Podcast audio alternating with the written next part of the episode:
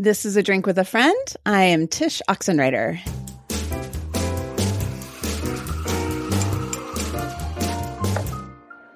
Seth is off being a lawyer in this episode, so I am chatting with my new friend, Autumn Kern. Hello, Autumn. How are you? Hi, Tsh. I'm doing so well. Thanks for having me. Good. What are you drinking right now? Ah, yes. Okay. Well, my children have a pop up coffee shop that they do called the Rascalberry Coffee Shop. They serve out of our front windows onto the city street below. It's a fun thing we do. And I am drinking the Boy King, which is like brown sugar shaken with espresso topped with heavy cream over ice. So that's their one of their three. They're named after the three children's nicknames, and the Boy King is everyone's favorite. I love that name. That is Isn't fantastic. Thank you. That's adorable. So you mean like they literally sell it? Like it's not pretend? No, it's not pretend. No, this is how they make their pocket money so they can treasure hunt at yard sales all summer or replace their butterfly nets for the fifth time, that situation. and so we help them. I do a lot of the prep work with them, but they have to pay us back for the things they buy for the shop and everything and they split their profits and we invite all of our friends. We have a very like Narnian logo. It's it's a whole thing we do. I love that so much. I'm drinking boring old peppermint tea. Uh, so I don't even have anything to say about that other than it's boring old peppermint tea. That's what I got. Um, how old are your kids? They are six, four and a half, and two and a half. Okay. That's what I love because you we were just saying before we hit record that you remind me of like a younger sister I never had because so much of the stuff you talk about feels like the things that I am always talking to my husband Kyle about, yet from a slightly younger demographic, because yes. my kids, as listeners know, are 13, 15, and 18. So it's like 10 years difference, mm-hmm. but kind of one and the same, I guess, in a way. And in fact, we have the same, like my newsletter is called The Commonplace. Your stuff is called, the well, commonplace. The Commonplace. It's a lot of common a, in my world. Yeah, yeah. but it's, so it's very similar. And that's why I think my listeners would 100% love everything you're doing because Thank we just you. talk about a lot of the same stuff. And I'm so happy to have found you. And this is one of the examples when the internet does a lovely thing because the YouTube algorithm just showed you to me. Ah. Otherwise, yeah, that was how I found you, which is very Indeed. cool. Yeah, sometimes it does good work.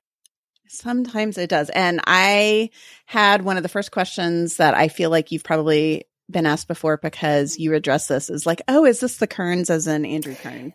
Everyone asks and, me that if they know about classical education. Yes. Unfortunately, uh-huh. no. I'm always feel like I disappoint people. Like, no, I'm not. So sorry. no, it's great. I love it. Okay. Um, so you do talk about homeschooling, you talk about classical, you talk about Charlotte Mason and and I have plenty of listeners that are into that. So that would fit the bill in many ways. But you also talk about just life stuff, like living a good life, living a life that uh, is full of virtue, I feel like is maybe the way to put it. Mm-hmm. And so to me, that's where I want to park right now. In particular, a series you've been doing about switching from a smartphone to a dumb phone. So let me just ask what started this? What made you want to do that? Yeah, I think that like a lot of people, I've been in the process of breaking up with my smartphone for a couple of years now. Like first, I had to break up with apps, how I was using them, particularly Instagram, things like that.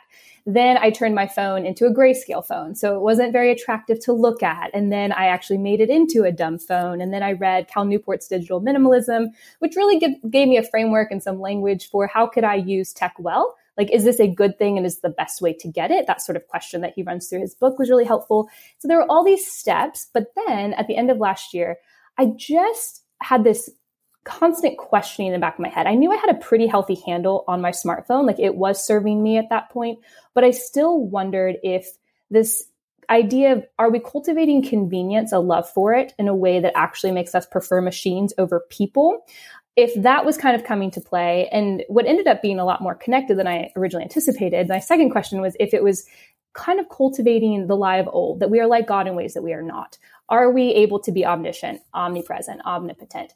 And I just wondered as a mom in the early years with a lot of little people around me who have very physical embodied needs all of the time, if it was actually making life seem more difficult or more cumbersome because I was being drawn towards what was easy and efficient via my smartphone, which is what most moms have in their back pockets. I can't sit on a computer all day. That's not my life.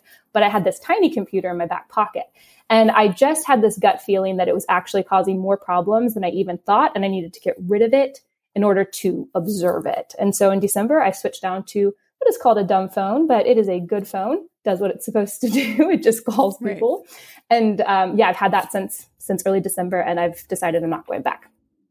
I saw that in a recent video. You said mm-hmm. this started as an experiment. This is now just the way you live your life. Yes. Um, practically speaking, was there anything that was hard to let go of? Like, did you miss having, I don't know, maps? Do you have maps on a flip phone? I don't even no. know. I mean, you okay. can. Okay. So there are definitely like very fancy, minimal, dumb phones that are really aesthetically pleasing for the modern woman or man.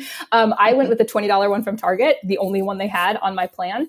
Um, so it's an old school flip phone you really have to jerk it open, really press the buttons down. It's, it's like what we had back in, you know, the 2000s. Yeah.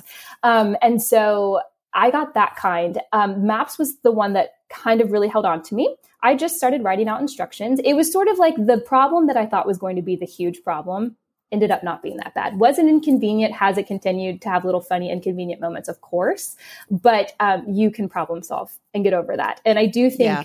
I do think like I am old enough that I did live life without a smartphone for a good bit, all the way through almost the end of college. I studied abroad. I lived abroad. I know you lived abroad. And so you did all sorts of crazy traveling issues and problems that you just have to kind of figure out. And so I did have that and just kind of had to bring those muscles back out. But the maps, and then of course I do miss podcasts. Um, I love to listen to podcasts. I love listening to music, but I even had a question like, is it good for me to get whatever I want when I want it? Is it good for my kids to demand, they don't demand, they're, they're sweet kids, but like ask for all the music they want right when they want it and can i live a life with limitations that are not set arbitrarily by mom that was one one question to this but actually we just live a life of limitations because we as humans do live lives of limitations and we continue to try to stretch ourselves outside of those which i know is something you guys have talked about a lot with your six month experience last year trying to buy within the limits of mm-hmm. your your city which i thought was really cool yeah, it's a similar concept. And you bring up the point of Gnosticism because we're so uh, used to living not so analog anymore, you know? Yeah. And so this virtual concept makes like it, it decreases friction mm. in the reality of life to the point where we are not used to not getting what we want at any moment. Right. And I think that's what perhaps downgrading your phone does. It provides you a little bit of that friction so that you are inconvenienced. And maybe that inconvenience is not such a bad thing. So yeah, yeah. you can't listen to song X as soon as you want, but perhaps that's not all bad, you know? Yeah, absolutely. That was that was definitely part of it. Um, I don't I usually ask these two questions, and I think they would line up well with things that you like to talk about as well. Like, what is a person? How are we formed? And to what end ought we aim? And there is danger in answering those questions differently than God does. And I don't think that we're used to pausing with the norms that we've inherited or that are being created around us now that we're passing on to our children of, of pausing and asking, am I living within God's answers to those? Because something like convenience can seem really appealing to the modern ear. Like, oh, I have a lot of meaningful stuff to do. So if I can offshoot all these tasks and just, you know, I'm standing in my house, but I'm really standing in the grocery store, signing my kid up for soccer, visiting my doctor and checking in on a friend. Well, I'm, I'm, i took care of all that. So now I can do this more meaningful stuff or however we kind of make it like a modern day virtue. Efficiency is such a virtue today. Um, we actually end up harming something that makes us human. And I think that's kind of where I started to pull this thread of Gnosticism. Is I mean, this is a very small thread of Gnosticism, which is obviously a full bodied philosophy. There's a lot going on there. But this idea that reality is found in a, in a place where you have to escape from your body was slowly coming to light for me. That it seemed like I was doing the really important stuff, whether that be my work or connecting with people without having to engage my body. And when one part of you is not living with the rest of you, I think that is a slippery slope. Mm-hmm. I don't know what you think. Yeah. You're kind of getting into the telos, right? Yeah. Of a, what a human is. Like, mm-hmm. what is our purpose? And you mentioned efficiency. And I feel like efficiency, curiosity, these are things that our modern world deems as virtues, but mm-hmm. they're not actually virtues. No. And so we have to ask ourselves is this thing in my pocket contributing is making me more virtuous like in the real sense like prudence yeah. and fortitude and all these all these actual virtues? Is this phone adding to that? And i can't say it's ever done that for me to be honest. But it mm. has added, you know, a lot of curiosity to my life. I no longer have to wonder who won the luge in 1992 right. Olympics, you know? Right. You can like look it up. But yes. maybe there's something to be said about sitting there and just wondering things. You know oh, what I mean? Yeah. Oh, yeah. yeah. Oh, absolutely. No, I think that's beautiful. I think that What's so What's so interesting to me is, well, I read this uh, short story. Have you read E.M. Forster's um, "The Machine Stops"? You were just talking about it on the video. I was just listening to, Yes. so I put it on my list, but I have not read it yet. Excellent. So uh, a friend told me I should read it, particularly when I started this, and somehow I made it, you know, 33 years without having to talk about this essay to everyone, and now it has to come out all of the time. Every conversation somehow loops into this. But they they are these people who live in pods, and they access their entire lives through a screen. So their bodies are kind of nuisances. They just hold the mind, which is what's actually living, right? And that started to echo a lot of what we do, where we just engage with everything online. Our bodies are involved, but they really get comfortable with this idea of good enough where they can't really see on the screen, they can't really mm-hmm. touch the thing, but it's good enough. And I kept thinking, particularly after a post COVID world, how comfortable we're growing with good enough. It's okay if my attention's split between what I'm looking at on my phone and my kids in front of me, or it's okay that I have all these curiosities, so I'm opening 75 tabs when I'm supposed to be working diligently on something. And it's we're, we're no longer good with excellence, which if we're pursuing virtue, as you're talking about, we're going for an excellence in a thing. We're just good, good enough's fine. Fine's good enough. Yeah. And I think that's a really dangerous thing to change a lot about what we think about being human, but also our repetitive tastes, our practices. Our practices are going to form us in a direction. What's that going to do? It could it can sound very dystopian when I talk about this, but I do think there are questions that need to be asked. Well, I don't think you're that far off when you say something being dystopian, because there are many times I feel like we live in a not unlike a dystopian world. Yeah. Um, the more and more we talk about the crazy AI stuff and Oh and the meta, I mean, it just feels very like it just very otherworldly in many ways. Um, another thing you mentioned, just lots of tabs open. It reminds me of that idea of content gluttony. You know, Oh, yeah. we we just become so used to consuming more and more and more. And you've mentioned this before, the the idea of short form form versus long form. Yes. Where we're so used to just like scrolling for more dopamine hits of content without actually letting that content have its way in us. The, Yeah. you know, it, we're, we're not actually reaping a net benefit to any of this stuff. We're just consuming. hmm Yeah, I think that ties into your idea of like sitting with wonder and just sitting Mhm. and not knowing. Even just, I think that's a that's an act of humility, right? To not go and now that we can access the answer to everything, to actually not do it, but to sit. Um, I do talk about long form, short form content quite a bit because I do think form really matters with how we engage with things. It changes it changes a lot about epistemology, also than how you react to it, meaningful action in the world. Um, there's a great book, Amusing Ourselves to Death by Neil Postman, which I loved. Um, I just read it again recently, and it's one of those that you just love a little bit more every time you read it. But what happens when we change the form of how we share information and knowledge, whether that be in politics, journalism, religion, education? It actually completely changes how we view that thing and what we think its point is in life again to the telos. And so um, I do think that we are at danger because of the tiny computers in our pockets of constantly having something running and never really learning anything. Um, you mentioned I love Charlotte Mason, and I do believe our minds were made, they're spiritual things. They're made for ideas, which are spiritual things. And in order to be shaped by those, you have to, one, engage with them in the right context, the right form, and two, allow it to do its work. And humans are not fast things. We're not machines. And that really loops through this whole conversation of being a human used to be a metaphor. Like humus, earth, we're earth people. We don't have language Right. for that. And as our norm changes, we don't really even have a picture of that anymore. Unless, of course, you get to the incarnation, which I feel like we could have fun with. But um, yeah, it's it's just very it's Yeah. It's just not being a person. But we no longer have a good definition for what a person is because we're very scientific. Uh, it reminds me a little bit. I don't know if you know who Marc Barnes is. I think he's No. up in your area. Um, he runs a thing called New Polity, Okay. and he talks a lot about um, getting rid of phones, uh, smartphones. And I heard him once on an interview where he talked about this idea of what's a machine versus what's a tool, Okay. and that a machine is a thing that ultimately does replaces a job for you. A Mhm. tool helps you do a job better. I so like a hammer helps us hang a picture on a wall. It's Mhm. a tool.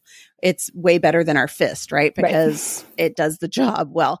But uh, a phone replaces our ability to have a conversation with a friend over a cup of coffee and instead Mhm. just lets us feel like we're getting that that friendship hit by way of Instagram or something like that. So it actually replaces it. It doesn't make us do it better. And I think one of the problems we run into is so often we think of a phone as a tool mm-hmm. and it's not, it's a machine. Yes. And so a good question I think to ask, and it hits on maybe the first thing we were talking about is, does this help me? Does this just give an, a net benefit to my life? Does it help me be a more virtuous person? If that's my telos to grow in virtue. Right does the phone do that? Is that a tool for that? I mean, right. I don't, I haven't found that to be true. No, I haven't either. And I've really noticed this in the last five months in terms of fellowshipping and friendship. So things like that are very human, repenting, rejoicing, feasting, fellowship require a body, right? And it requires community. Like you have to be with others.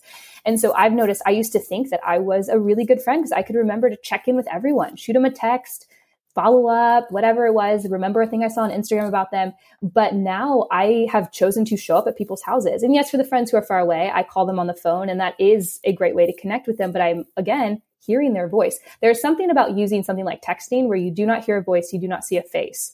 And is that a human interaction? Because my, I can say in the last five months, there's a richness to those moments, even if they're brief. I stop by on someone's porch for 10 minutes.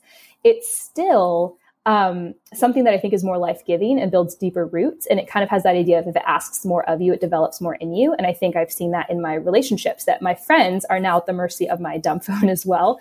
They have to call or they have to greet me when I show up on their doorstep, whatever it is. And that's all kind of inconvenient.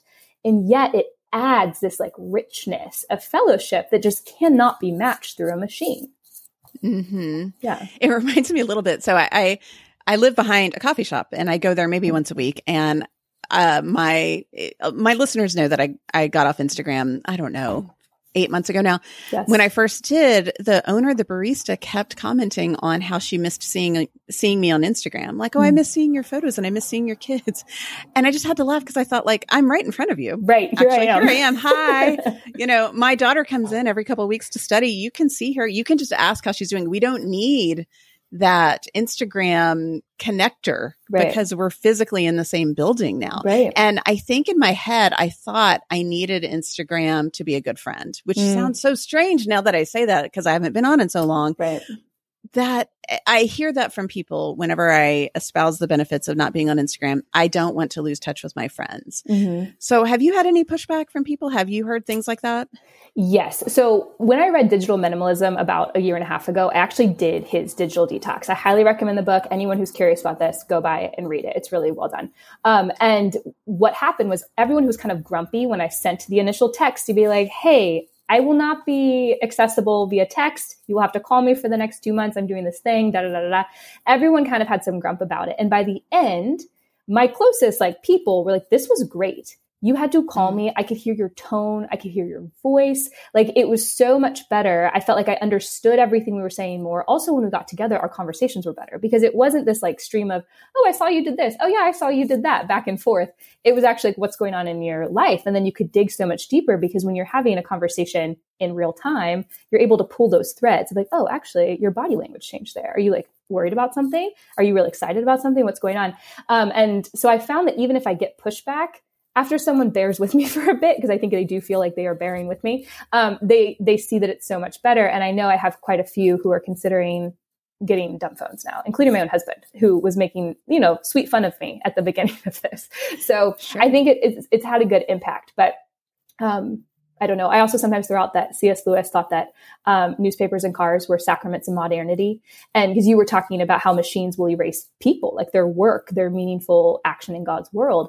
And if you read The Abolition of Man, which is one of my favorite things, he does talk about things like birth control and airplanes eventually leading to the destruction of people. Um, yep. And that's just, you know, a wild time for, for the modern person to hear. Yeah. Yeah. It's, you know, I guess people think that we're we've become so used to these machines in our pockets that the bar just constantly is moved to the point where we just can't fathom not having a phone. So, you know, uh, in my generation of a mom with teens, I hear that a lot from people saying, I don't want my teen to not have a phone yeah. or I don't want them to have access to them. In fact, at our co-op, we have this phone parking lot where kids have to put their phones up before they come through. And we've had some pushback with parents saying, but what if I need to text them? And it's so interesting to me because in my mind, I think like, actually, there's something really great about being inaccessible for eight hours a day. It's not yeah. a lot. Um, do you, as a mom of youngers, have any thought yet as to what your plan is with kids and phones or are you just going to wait and see? I do feel like it's it's easy to come up with beautiful plans right now when we're not getting any pushback from the kids. Sort of like you're a perfect parent before you have kids right? Like this isn't mm-hmm. a thing that we're having to really think through. Um, but i i mean i do hope that having the dumb phone is a picture that sticks with my children that I have chosen to do something differently. I mean, they notice like when they play, they're on a phone now, they will say it is a dumb phone. Like they're, they're very aware of what's going on. Um, my, my thought is that the phone is not humanizing. It does mm-hmm. not actually answer those three questions I mentioned earlier in, in a helpful, life giving way that I think matches how God answers them. And so we have zero plans to be purchasing those for them. Now, will we give them the option to make that decision as they grow? Because they will be growing and they will have to make decisions for themselves. We'll see. But um, we will yeah. not be gifting them phones of any kind. Um, yeah. yeah i mean my husband had a dumb phone well until after college. And so he just he grew up in a very different world. And do you remember being a kid and like my mom didn't know where, where i was for five hours and the afternoon, oh. evening, just out in the neighborhood, you know, like it's, I do remember that. And I know that's so good for kids. It's so healthy for them to have risk and freedom and free play. And, and of course, my kids are not running around the city by themselves, but um, there's, there's a lot lost in our ability to mm-hmm. constantly keep tabs on everything because we're not actually omniscient, omnipresent, omnipotent right. as parents. Like that's not a thing we should believe as parents because we're not. That's right. There's a uh, well-known proverb. I think it's Scandinavian. It's uh, from I, I, first read it in the book um, "Last Child in the Woods." I don't oh, know yeah. if you've ever read that book. No, but I've seen it's it. Really good. Yeah. Okay. Um, he says the safest place for a child is five feet in a tree, and yes. the concept is this idea that it's not safe to be on the ground. Like the safest place is to be at a spot where there's just enough risk for you to learn how to be, mm-hmm. uh, how to climb a tree in this instance with this mm-hmm. proverb. And the concept when it comes to parenting is this idea of if we're actually endangering our children more by putting these phones in their pockets and ex- and expecting them to be accessible at all times and for them to not be able to go beyond the block around our house without that. Um, because we're not teaching them how to just flourish in the world as a human without right. that device, right? right. And uh, I live in a neighborhood that's highly walkable. We moved here on purpose, and so the the huge benefit that I didn't see coming until we did was we actually are around some families who share this value as well. So we have mm-hmm. some friends who are of the same mindset where we let our kids walk, you know, eight blocks to the public library. Uh, on their own. They don't even sometimes tell us, mm. which I know sounds mind blowing to some parents listening, perhaps, but we know that they are safe because they have shown themselves to be safe and it's not a big deal. And they don't have phones mm. and we don't have plans to get them phones until maybe driving i don't know i can't decide yet because my oldest who's 18 that's a different thing but my my two youngers they have actively asked not for phones. Like they really? do not want phones. And perhaps there is a little bit of a glimmer of hope i see in this generation. I i could be wrong and i could be you know pooling from a very specific demographic but uh the kids i teach at our co-op uh, seem to understand the negatives of having a phone. And I see that more and more with Gen Z. I don't know. I'm reading these pieces about yep. kids that want to have these like analog clubs mm-hmm. by like just hanging out and reading a, a book or sitting in a hammock together. So perhaps there is something to be said about the kids knowing kind of what's up more than we do. I don't know. Yeah, I've read about a couple of the Luddite clubs in New York City those That's sorts of is, things. Yeah. yeah. which I think is fascinating that they just want to go sit in Central mm-hmm. Park for a couple hours with each other. And why is that right. so mind blowing? Like, why is that newsworthy? You know, it just used to be living. But I do think we can see, and I'm I'm also encouraged that the generation below can see that this has had poor effects on us. We're not flourishing as humans. I know that you also love to talk about the transcendentals, truth, beauty, and goodness, the things that help us flourish, mind, body, and spirit. What what then do we pursue? But I I mean, there's plenty of research about the even just the practice of scrolling. If you think about liturgies or habits, physical habits, and how they change who you are, it makes it to where I can't, I don't know the generation names. I always get them confused. I'm always unsure what I am, but um, right. that the one right below me actually can't handle human emotion in real time, something difficult or exciting, mm-hmm. because they're so used to swiping beyond it that it's actually putting them in a place where they don't know how to engage. So there goes rejoicing and mourning with one another. Mm. Like we're losing these human things by nature of becoming uh, I mean, just loving the machine, keeping company with the machine is the phrase I've been using. We we are more confident there because we can erase our text and rewrite it to make it perfect. We're not going to blunder mm-hmm. over saying something that didn't really land super well with someone. Um, and then, of course, that just breaks down relationship and community yeah. is the the hallmark of the Trinity and of our life together as Christians. So it's it's all kind of jumbled together there. so you bring up community, and that's where I was going to ask you next. Um, I ruffled a few feathers, I don't know, a year and a half ago, two years ago when I when I wrote a piece where I talked about how online community isn't actually community. And, I remember this piece.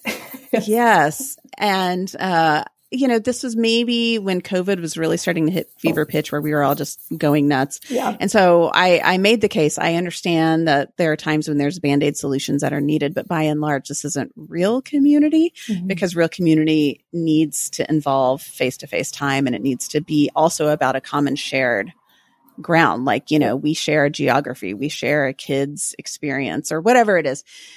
And um, people pushed back saying, actually, online community can be community because we do maybe share a certain like interest in something. And I, I can understand that there's maybe times and places for that. So, yeah. like, you know, you're you're dealing with a super rare condition. And so you meet you find an online forum of people you know that's hard to find in real life. Mm-hmm. but um, i'm curious as someone who has a community online mm-hmm. you know by way of your uh, common mom common common place, house, common house. Mm-hmm. yep. Yeah. Um, how do you juggle that? How do you juggle ha- hosting an online community where you really are encouraging people to get offline and have communities in their local spaces. Yes. Okay. So I was just actually laughing about this on a YouTube video because I had spent all this time talking about Gnosticism and then was like, everyone come hang out with me on the internet in my, my little world I've made. And even in editing, I watched it back and was like, that just sounded so bad. like to just flip between those two things. But, um, and I remember that piece when you wrote it because I was, I was in agreement and as I was launching what then was our Patreon, I was trying to be very mindful of not trying to create what sounded like this online community, come and spend your time here.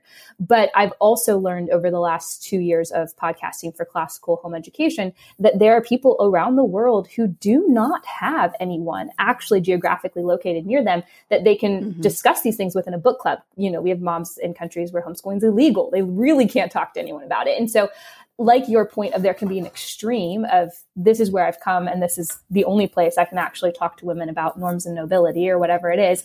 um, I've tried to make sure that when I create the content, it's to push people back out because I don't have a problem with coming to learn online. I think there are tremendous gifts. Like we were saying, we've connected over the internet or I wouldn't be a classical home educator without the last six years of attending conferences via the internet and finding about right. books and speakers and things like that. But it comes back to those questions of what is the form of the content?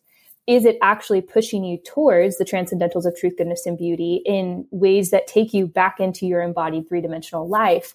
Um, and so, with what I make, that's what I try to do. And whether that be here is you know a book club outline and the outlines for each chapter. The reading schedule now go form your book club. It's not here. You can't do it with me. You have to go out and find women or here's how you start a co-op or these different things to hopefully equip women. But um, basically it's that constant turn pivot take this and allow it to mm-hmm. again change you and pour you into meaningful action.